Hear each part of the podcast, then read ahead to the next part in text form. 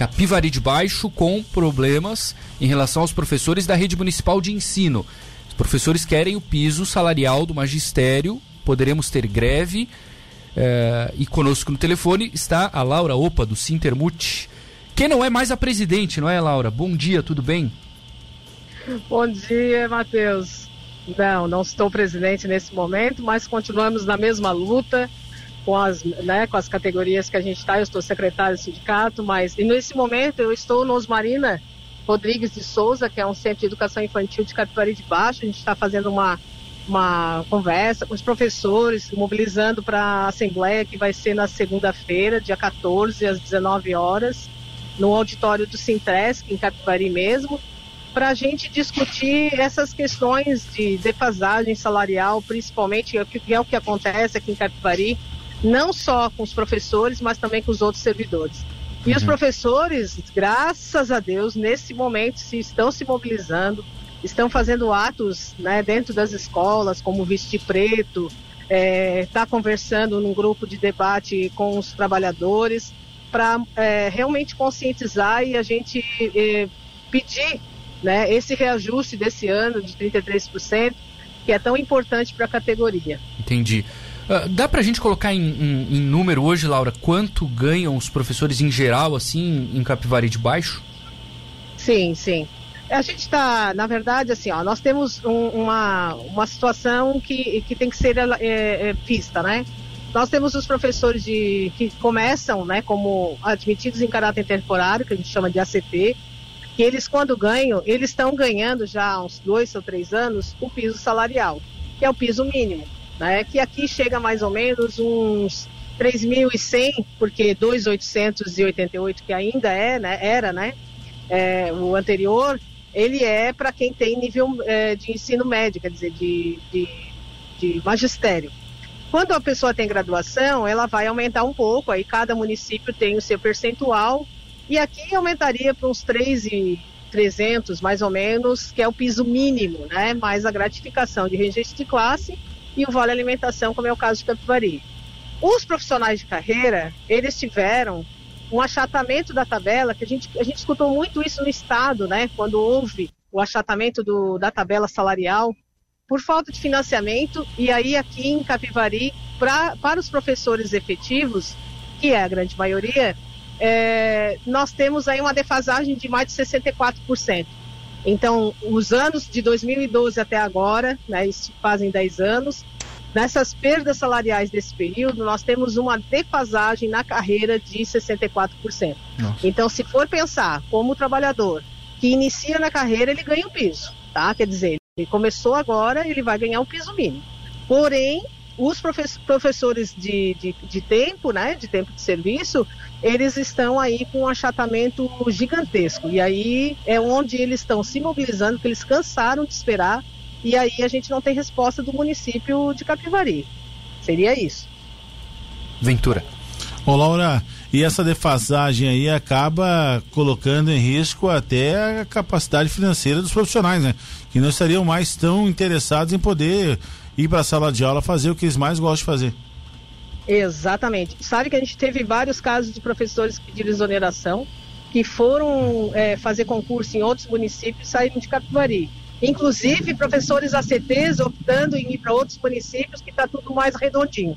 Então, a gente perde com tudo isso, né? Perde com a educação, perde com a qualidade de ensino, professores desmotivados há bastante tempo aqui, tá? Estou é, conversando ali com os professores, nós estamos fazendo ali uma retrospectiva da luta que a gente fez durante esse período todo. Eu já estou à frente do sindicato mais ou menos 14 anos para 15, já esse ano vai fazer 15 anos. E aí, assim, nesse período todo, assim, como foi difícil. E agora, bom que o pessoal está acordando, né? Para a gente se mobilizar. Então, eu acredito que com a Assembleia, segunda-feira, a gente vai ter alguns encaminhamentos, inclusive de mobilização. Até lá a gente aguarda a resposta do prefeito. Já foram enviado, já tivemos uma reunião com ele no final do ano mês passado. Esse agora nessa semana a gente já enviou novo ofício pedindo resposta até segunda-feira para ver o que, que eles decidem, não só para o professor, mas também para o servidor. Porque o servidor, o ano passado, eles deram um reajuste do INPC e tiraram no mês seguinte. né, por causa da Lei 173 do, do presidente Bolsonaro.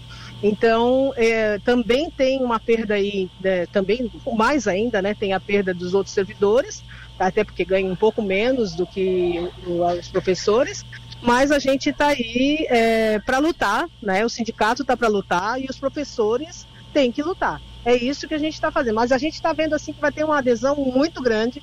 Todas as escolas estão realmente motivadas a participar e fazer um, um manifesto a partir da semana que vem. Diálogos com a prefeitura, Laura, Secretaria de Educação, algo já aconteceu nos últimos dias? Aconteceu.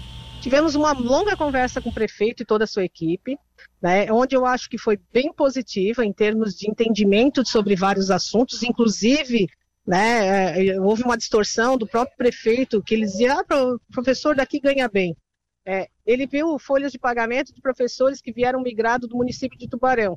Aqueles ali ganhavam um pouquinho melhor do que os outros professores que foram é, oriundos de, de, concurso público do próprio município. Tá, ele né? usou aí, o salário de quem trabalhava na rede de Tubarão para dizer é, para vocês. Na rede pública de Tubarão para fazer uma média, que não pode fazer, né? Era um mínimo. Não, ele, ele talvez gosta seis, de fazer média com Tubarão. É. Mas tudo bem. E aí, como é que foi a conversa?